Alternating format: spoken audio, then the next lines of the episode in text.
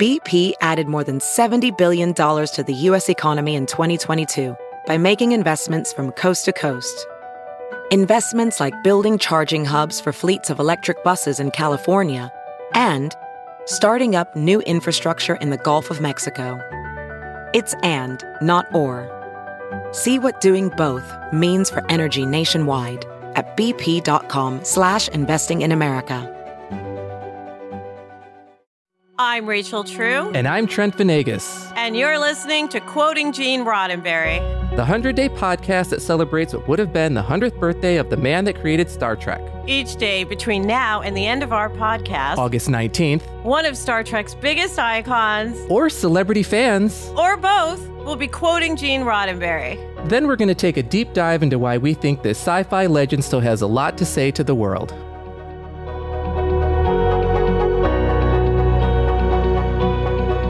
Today's quote is read by Star Trek's omnipotent Q, actor John De Lancie. I suspect that what has happened is that much of the Star Trek phenomenon comes from waiting until real flesh and blood heroes appear again. To follow and to emulate these fictional ones serve for some people as surrogate images we would like to welcome back our guest, Robert Picardo. The thank dulcet toned Robert Picardo. well, thank you, Rachel. I, I, appreciate that more than I can say. Oh, that's so lovely. Um, I want I'm gonna throw it to Robert, but really quickly when I look at this quote, and I know they're talking about real heroes, but what what kind of strikes me now is we live in an age today of superhero movies, right? It's all tent tent pole yes. superhero movies. And that's fabulous. Mm-hmm. I love all that. But what strikes me about Star Trek is the heroes were the flesh and blood, human people mm-hmm. without any superpowers, right? Having to use their empathy having to use their smarts. And that's that's not even what Mr. Roddenberry meant. It's just what's striking me today because there's part of me that misses storytelling a little bit. Like that's one of the things I love about Star Trek. It tells a story as well as gives you all the the, the action and stuff. But hey, Robert, why don't you tell us how you parse this particular quote? Well, it, it, it resonates for me in a number of different ways. Uh, and frankly, some of them are because I performed on Star Trek. They're probably not what Gene meant when he said these lines, but what I found most extraordinary about becoming part of the Star Trek saga is that I was constantly put in the presence of the real people, the real explorers, the real mm-hmm. astronauts, the mm-hmm. people in, in science and technology and space exploration that were inspired by, by Star Trek and other science fiction to pursue their careers mm-hmm. in that area so that I, you know, the, uh, the first like complete out of body experience Star Trek gave me was at the 30th anniversary of the premiere of the original series in 1998. We had a big event in Huntsville, Alabama, and I sat on stage with five men who had walked on the moon. And at first, wow. I thought, what the heck am I doing here? This is silly you know, these guys, these extraordinary heroes, and the, the courage they had uh, to to go in a tin can, you know, off the get blasted into space, and and then land on the moon and walk around and come back and sit on the stage next next to this actor who you know uh, is scared if he gets stuck in an elevator for two minutes. So I, I, I just uh, at first I thought this doesn't seem right. And then I thought, okay, Bob, you're going to have to grow up a little bit. If this is the circumstance that being on Star Trek is going to present you with, you can either feel intimidated or shy or out of place, or mm-hmm. you can completely mm-hmm. throw your arms around it, embrace it, and go with it. And that's what I chose to do. It's one of the reasons I've done so much work for the nonprofit Planetary Society over these last 20 years, mm-hmm. because I, I wanted to bring, I wanted to take my unique access to the science fiction audience and bring the message to them that if you love science fiction, you really love science and real exploration. You may not mm-hmm. know that, but let mm-hmm. me help mm-hmm. you figure that out. And I try to get Star Trek fans, especially young ones, uh, to be interested in what we're really doing in space right now by following the uh, the Planetary mm-hmm. Society and other great sources of information uh, in that area. And this planet, the Planetary Society is the world's leading advocacy group for space exploration. So if you want to influence your government, no matter what country you live in, if they are mm-hmm. space capable, to uh, in, in, you want to tell them how important it is for you that they put more money into their space program and what goals you think that they should uh, emphasize in their space program, you can do that by joining a group like the Planetary Society. All right, so that's that's out of the way. That's how the the quote affects me uh, first and foremost. It's about there are real life heroes. There are real life heroes right now, and Star Trek helps me mm-hmm. recognize them. And yet, Gene seems to seems to be saying that the that the fictional heroes that we played, actors and my colleagues played in the different Star Trek shows, are a substitute for real heroes until real, real heroes come along.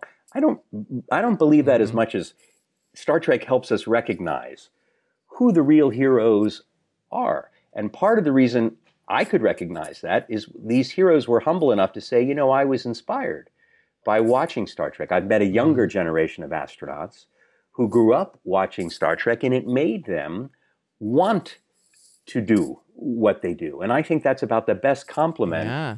that uh, Gene Roddenberry and certainly all of us who've worked in any of the Star Trek shows could be paid. And that is mm-hmm. that our fictional space exploration has helped in some way to encourage real present day space exploration. Mm-hmm. And to follow up with what Rachel said earlier, um, when Star Trek came out, there were not, you know, these big tentpole superhero films. You know, Star Trek was one show, TV show on one of three networks, and that was, you know, there were other shows, but Star Trek even predates like the Wonder Woman series, and uh, it was out the same year that Batman premiered. So I, I kind of get what he's saying if you think about the times. And even when this quote was uh, read in 1976, predated the Superman movie, the Batman movies, obviously the Marvel films that we all have now. So I think in pop culture terms, we have like a huge uh, bounty of superheroes to to feast on. But when Gene made this quote in 1976, it really wasn't like the the big overwhelming pop culture phenomenon that it is. So I think that's kind of like what he means to it uh, until the real flesh well, and, and, blood don't sorry trent to interrupt but don't forget in the 70s there was a huge spate of mm-hmm. um kind of like where we are now bob am i wrong that there was towering inferno and and 77 mm. was star wars and so the big big tent pole thing was actually happening in its own way in the 70s, but it was disaster movies, as I remember, airport, things like that. But you're right, like Star Trek was the first thing that many people had seen that was real flesh and blood people, not aliens as the leads mm-hmm. in some weird mm-hmm. sci fi thing, but it was us, and we could see ourselves into the work that.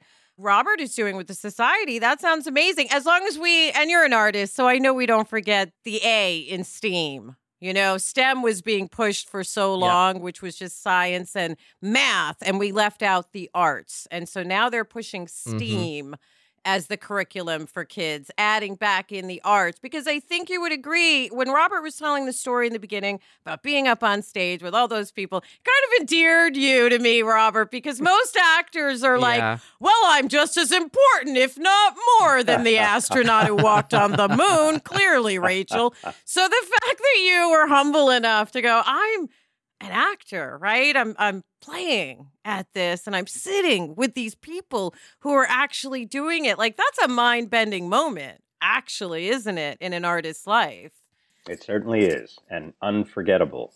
One more distinction I'd like to draw. You said, Rachel, that um, that back in when this quote was made, that there were not a lot of big superhero movies, the way we're flooded with them now with all the Marvel and DC, uh, you know, mm-hmm. characters that are, that get m- movies uh, built around them. But I like to think that Star Trek are ordinary people that are empowered by science. In other words, science is the superhero mm. in yes. Star Trek. Science and technology.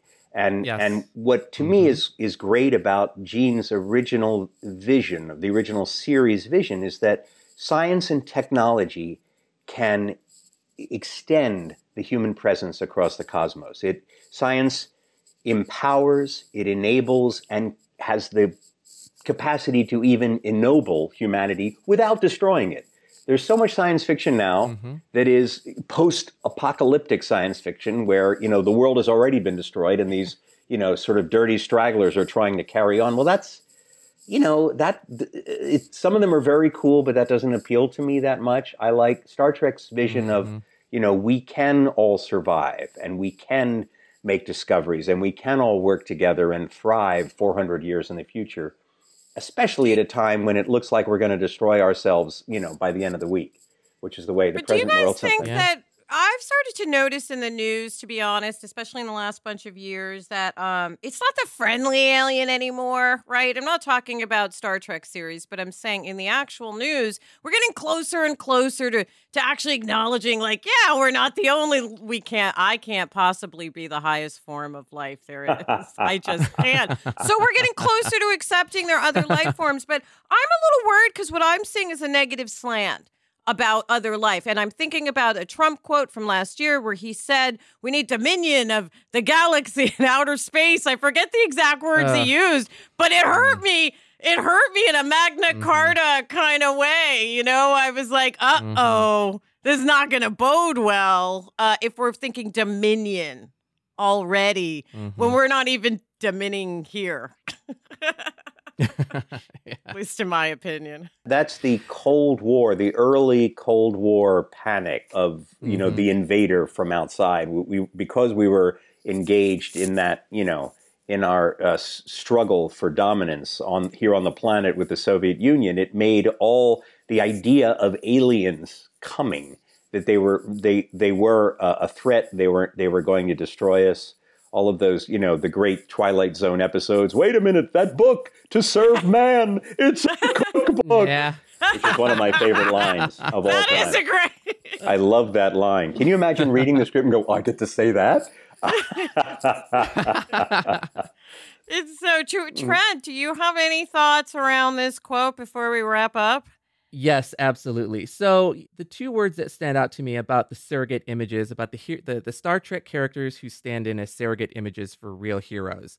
Yes, that's kind of true when you're thinking about like the datas and uh, the this, the alien creatures, but let's not forget that the uh, characters on Star Trek are engineers, they're mathematicians, they're doctors, and those are real flesh and blood heroes that we can see you know in ourselves in this pandemic that we are still struggling with.